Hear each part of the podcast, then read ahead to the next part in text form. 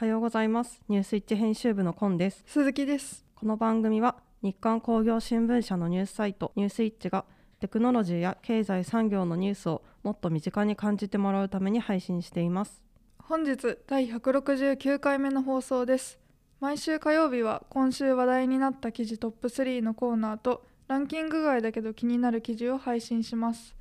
それでは本日もよろしくお願いしますはじめは今週話題になった記事トップ3のコーナーです。ニュースイッチでよく読まれた記事3本を要約して紹介します。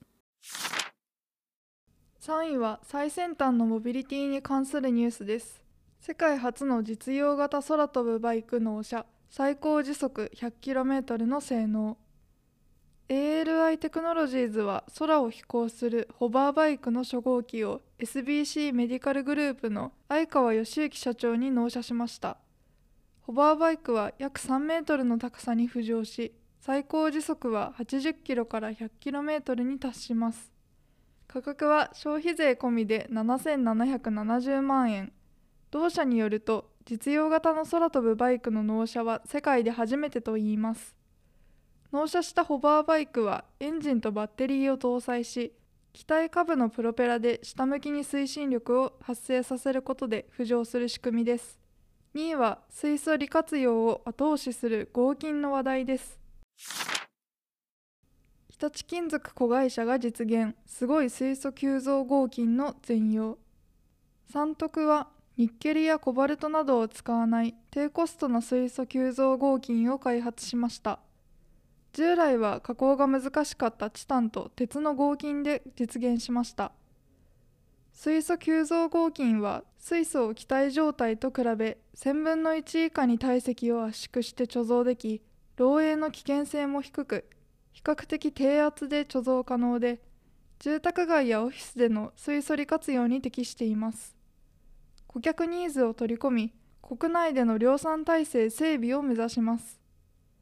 開発した水素急増合金は粉砕加工しやすいチタンと鉄の合金の製造方法を独自で開発したことでニッケルやコバルトなどを使う一般的な従来品と同等コストで加工を可能にしました。1位は製造業の国内回帰に関するニュースです。中国生産から兵庫に移管。パナソニック系が産業用モーター国内回帰の背景事情。パナソニックインダストリーは2023年春に産業用モーターの量産立ち上げを中国主海工場から兵庫県辰野市の工場に移管します。工場自動化ニーズなどで高性能モーターの需要は広がる一方事業環境の変化が激しくなっています。パナソニックインダストリーは約20年前に産業用モーターの生産を日本から中国へ全量移管しましたが国内回帰することで新製品の市場投入までのリードタイム短縮や BCP 強化につなげます。ここからはランキング外だけど気になる記事のコーナーです。毎週の放送で3本配信している今週話題になった記事はニュースイッチの記事 PV ランキングをもとに作成しています。それ以外に惜しくもランク外となっているけれど編集部が気になった記事を選びご紹介します。音楽の世界から産業用へ伊藤忠が事業化に挑む CNF 成形版の可能性。伊藤忠商事は理想工業と共同でセルロースナノファイバー成形版の用途を開発する。こと詰めからスタートし2025年にかけて楽器部品として展開。知名度を高めた上で30年までに建材や輸送機の構造材として事業化する計画だ。音楽の世界から産業用へと小さく産んで大きく育てる。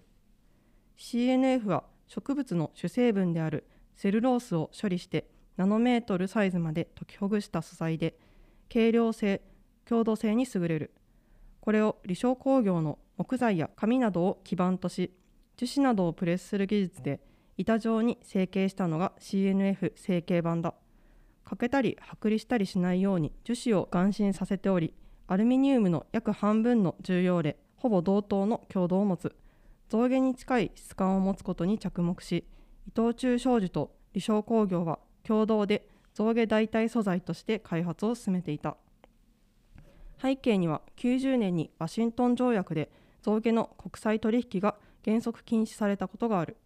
日本では法規制に基づく管理下に限り国内取引が認められているが今後は入手困難となる懸念がある。そのため象牙代替素材が必要とされていた。この CNF 成形版を三島屋楽器店が従来の象牙加工技術で製造したのが今回のこと詰めだ。価格は1組が1万2000円と象牙のこと詰めの5000円から1万円と比べると高いが海外では多くの国が象牙の輸出入や国内流通が禁じられているため海外展開も期待できると見る。今後は三味線のバチやバイオリンギターなどの部品で事業化も検討する。ということです。こちらのこと詰めですが写真で見たところ見た目は象牙に近い高級感があるなと思っています。と象牙に比べると弾き心地は少し硬いようです。またあのバイオリンやギターの場合ナットという部品やサドルという弦を止める部品にこの象牙が使われることが多いそうなんですが新しい素材を使うと過去のものと結構差が気になってしまうという声が上がりそうなんですけれど逆に新しい音色が生まれたり新たな表現が生まれたりといった可能性もあると思われます。象牙だけではなくて楽器に使われるローズウッドというような木だったりも輸出が制限される場合が増えてきているようで、まあ、同じように代替素材が求められるシーンが増えそうだなと思いました。ニュースイッチでは毎週100本近い記事を配信していますのでこんな記事もあるんだなと少しでも興味を持っていただけたら嬉しいです。エンディングです。木曜日で今年の放送が最後になりますが、はい、鈴木さんはあの今日で今年最後の登場ということで、はい、今年を振り返っていかがでした？まさか自分が登場する側にはこうやってお話をする側になるとは思わなかったのでそういえば今年からだったなっていう思いとそのずっとコンさんと石本さんの収録を陰で支えてきたので、はい、一緒にできて嬉しいなっていう思いがありますねそう言っていただけて 私も嬉しく思います。また来年もぜひよろしくお願いします、ね、よろしくお願いします。本日もお聞きいただきありがとうございました。次回は12月29日朝7時から30秒でわかる知っておきたいキーワード解説と記事の深掘りコーナーを配信します。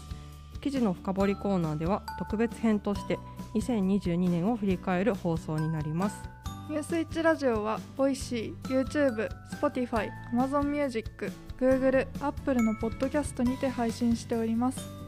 ぜひチャンネル登録やフォローをお願いします。また、ニュースイッチの Twitter では本日取り上げた記事を紹介していきますので、フォローやいいねをお待ちしております。感想や聞いてみたい内容があれば、ニュースイッチまでお送りください。では次回もお楽しみに。